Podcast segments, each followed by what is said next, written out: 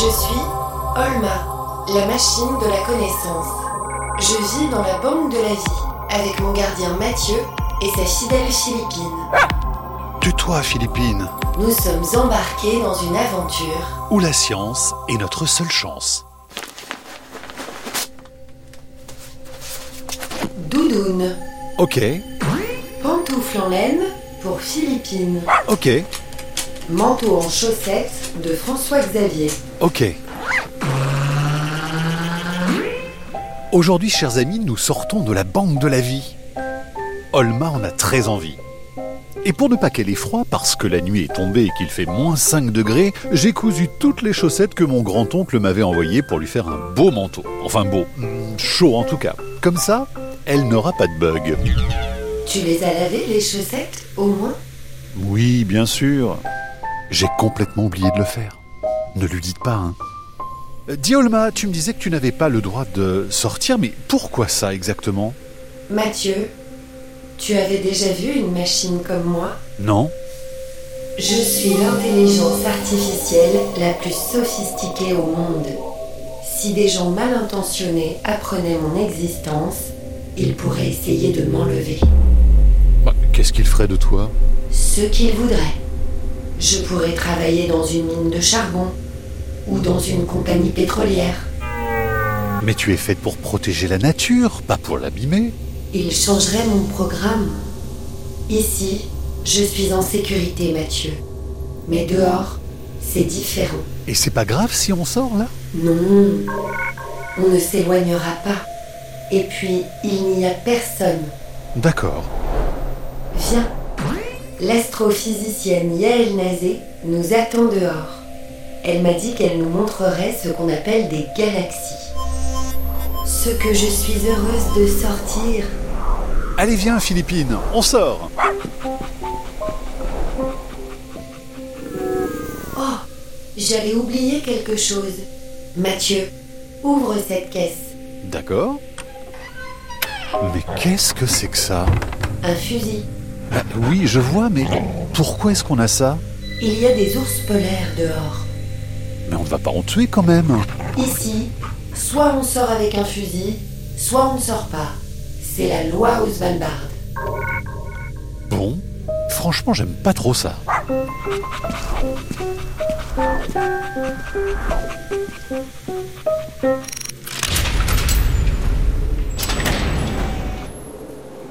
Bonjour Yael. Bonjour. Bonjour Yael. Bonjour Olma.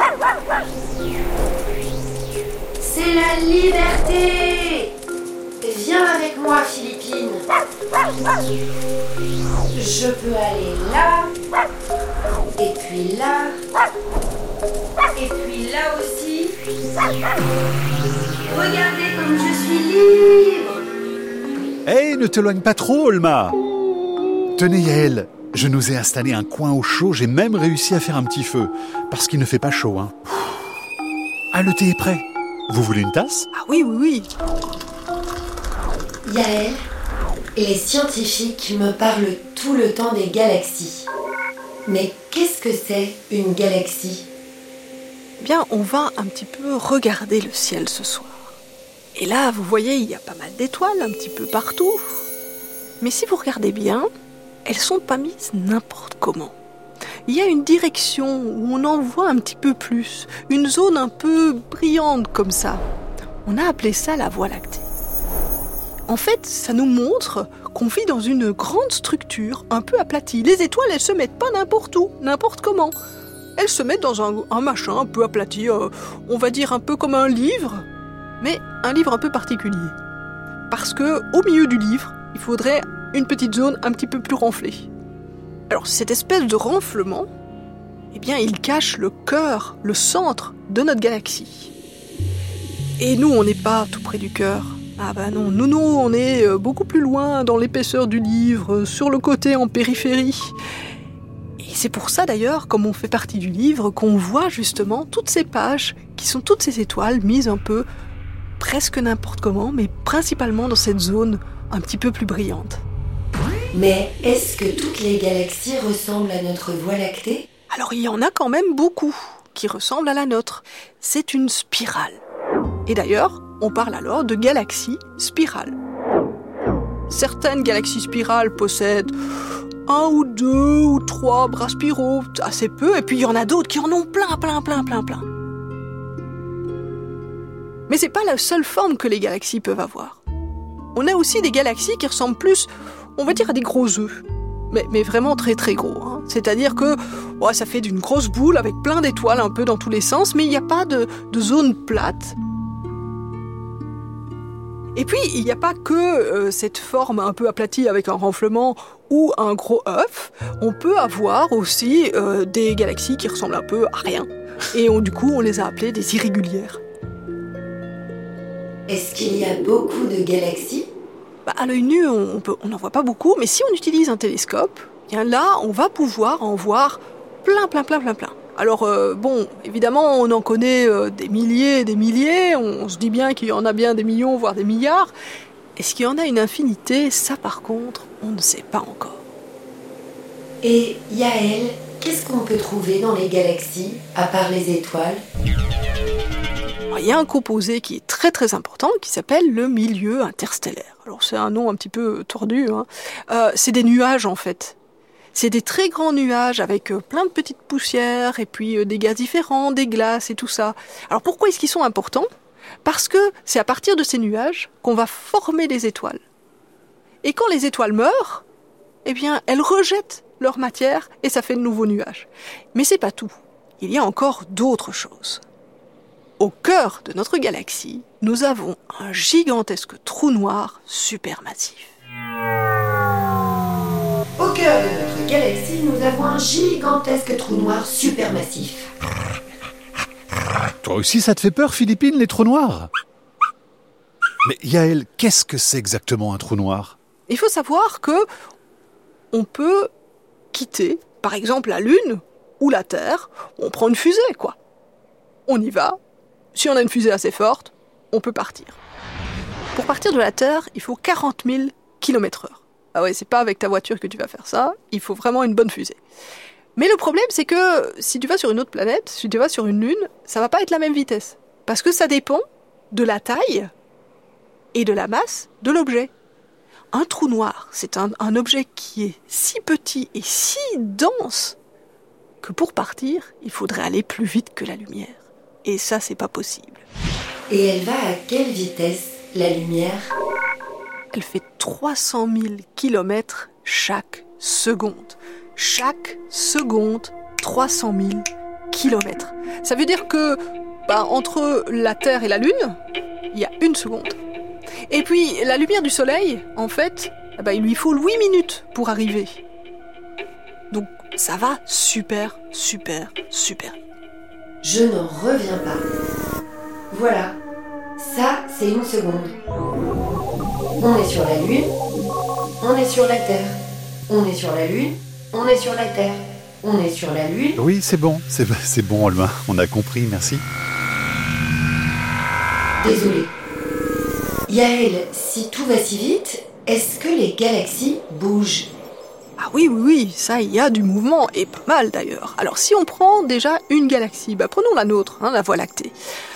Tous les nuages, toutes les étoiles tournent ensemble autour du grand trou noir supermassif qui est au centre. On a un mouvement de rotation globale. Et, et d'ailleurs, ça tourne un peu trop vite. Un peu trop vite parce que s'il y avait juste ces étoiles et ces nuages, eh bien, la galaxie se disloquerait complètement. Les étoiles partirait valser dans l'univers infini. Et donc pour maintenir tout ça ensemble, on se dit qu'il faut plus de masse pour avoir plus de cohésion. Le problème, c'est qu'on ne voit rien. Alors du coup, on se dit qu'il y a de la matière qu'on ne voit pas, mais qui existe quand même. Et là, du coup, on a appelé ça de la matière sombre ou de la matière noire, parce qu'on ne la voyait pas. Et puis les galaxies, elles vont bouger à l'intérieur, je vais dire, d'elles-mêmes. Mais les galaxies, les unes par rapport aux autres, bougent aussi. Elles peuvent entrer en collision. Elles peuvent, oh, bah, se faire déchirer. Chez nous, notre Voie lactée, elle est en train comme ça de manger certaines galaxies irrégulières. Elle en fait des espèces de longs spaghettis qui sont autour et elle les mange petit à petit. Quand une galaxie rencontre une autre galaxie, elle la transforme en spaghetti Ah ben non, ça dépend. Nous, notre galaxie, c'est une galaxie qui est quand même assez grande et, et elle transforme en spaghetti les petites qui sont à côté. Si maintenant vous avez deux grandes galaxies qui se rencontrent, qui se rentrent dedans, oh là c'est un événement euh, quand même beaucoup plus fort. Alors il peut se passer plein de choses. Il y a les nuages d'une galaxie qui vont rencontrer les nuages de l'autre galaxie, ils vont se rentrer dedans. Et que font les nuages quand ils se rencontrent l'un l'autre? Ils font des éclairs Ils font des étoiles. Et donc on va avoir une flambée d'étoiles, de nouvelles étoiles qui vont naître à cause de cette collision-là. Et les autres étoiles, qu'est-ce qu'elles font pendant ce temps-là? Ben, Les autres étoiles, elles font ce qu'elles peuvent. Et à cause de cette collision, parfois, il y en a qui vont valdinguer à gauche, à droite, parfois très loin. Et donc la galaxie qui résulte d'une grosse collision comme ça, eh bien, elle peut être très très différente des deux galaxies de départ. Yael, est-ce qu'en regardant le ciel à l'œil nu, on peut voir des choses qui ne font pas partie de notre galaxie? Pourquoi pas regarder une autre galaxie? On peut le faire. On peut le faire. Il y en a une qu'on peut voir à l'œil nu. Alors il faut un beau ciel, hein. comme ici, ça va aller. C'est la galaxie d'Andromède. On va la voir comme une petite tache, évidemment. hein. Il ne faut pas s'attendre à la voir euh, aussi belle que ce qu'on aurait à haute, avec un télescope par exemple. Mais c'est déjà mignon, parce que sa lumière qui nous parvient, elle a mis 2 millions d'années pour arriver sur Terre. 2 millions d'années. Mais dans le futur, elle mettra moins de temps. Parce qu'Andromède se dirige vers nous et extrêmement vite à 1 million de kilomètres par heure. Oh, tous aux abris Mais non, reviens Olma, c'est pas de mal à veille. Bon alors heureusement comme elle est quand même assez loin, hein, on a le temps, mais dans à peu près 4 milliards et demi d'années, eh bien on va se la prendre dans la figure. Mais qu'est-ce qui va se passer alors? Ah bah avant ça sera très joli parce qu'on va avoir euh, une galaxie euh, qui va nous faire un, un deuxième ciel bourré d'étoiles. Euh, ça sera magnifique, deux grosses voies lactées on va dire. Après on est en périphérie les gars. hein.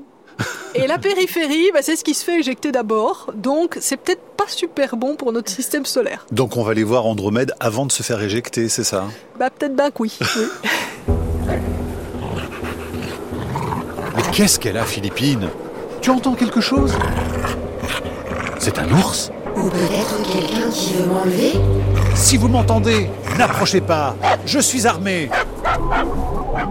Jaune, nuance 578. Mathieu, j'ai peur. Ah, mais c'est... Allô, Mathieu C'est Linda, la capitaine du voilier. Mais il ne faut pas qu'elle te voie, Olma. Mets-toi sous le manteau. Je vous apporte de quoi manger. Comme vous m'avez dit, 10 kilos de crevettes et 8 kilos de graines de sésame. Vous penserez à manger de la soupe de temps en temps, quand même. Oui, merci Linda. À bientôt. Attendez, c'est quoi ce tas de chaussettes à côté de vous? Euh, ça Non, non, non, non, c'est rien. Je dois faire juste une machine. Ah bah, donnez-les-moi, je vais m'en occuper. Non, non, c'est bon, merci. J'ai pas besoin de les laver en fait. Vous êtes sûr? Parce que ça sent pas très frais. Oui, bon. Allez, bonne soirée, Linda. Euh, Yael, je vous invite à repartir avec elle. Oui, ça me va, allons-y. À bientôt, Mathieu C'est bon, Olma. Tu peux sortir. Ouais, on a eu très très chaud.